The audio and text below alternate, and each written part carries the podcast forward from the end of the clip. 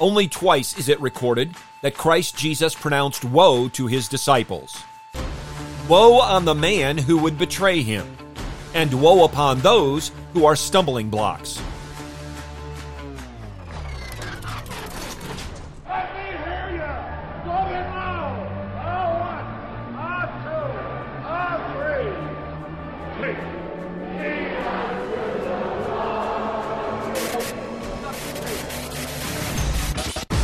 Welcome to In the Bullpen, Up and Ready, a ministry of developing contenders. The call has come.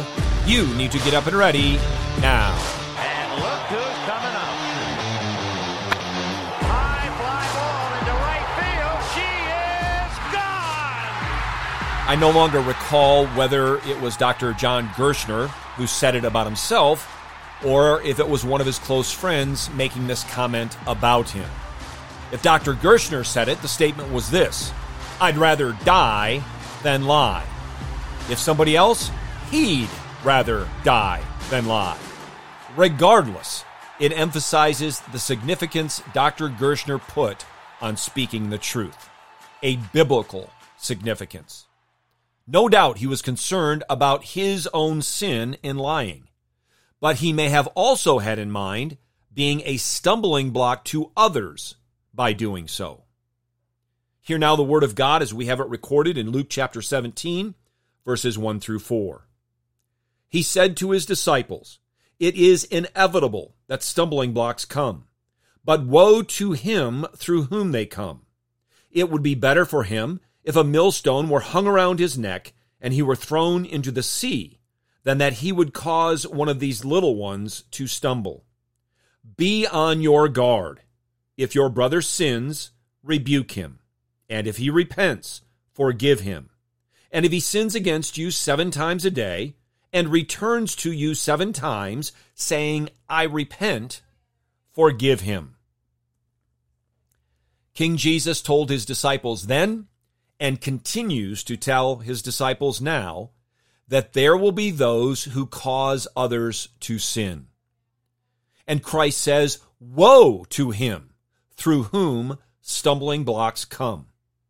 He tells us it would be better, it would be more advantageous if that person was anchored to the bottom of the sea than to get near a Christian and bring harm to that Christian by being a stumbling block. To be a stumbling block is to entrap or to scandalize. And it doesn't necessarily mean that we are baiting or setting a trap. It can simply be to cause or to allow one to go down a path leading to stumbling. Though our first two verses may be general, the context suggests that Jesus is speaking about forgiveness. We are to be on guard, to take heed to ourselves, always remembering that as those who are in Christ Jesus and therefore forgiven, we are to be forgiving of our brothers and sisters in Christ. So the stumbling block that can bring great harm to another, to a Christian, is a lack of forgiveness. Now, we also read in this text that it may be necessary to pursue one who has sinned, to rebuke him. So if we refuse to rebuke a fellow believer when we ought to, we are a stumbling block. And if we refuse to forgive another Christian when he has repented, we are a stumbling block. Satan seeks to divide and conquer households and households of faith. And his schemes include taking advantage of us when we refuse to forgive and comfort one another. Take heed, be on guard. If your brother sins, rebuke him. And if he repents, forgive him, even if this happens repeatedly. This is what we do when we love God and love one another. When we recognize that as those who are forgiven by God, we are to be forgiving of one another.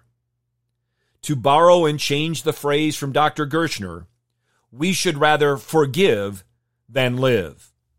Get your eyes up, fixed on Jesus, the author and perfecter of faith, and be ready to deny yourself, take up your cross, and follow him.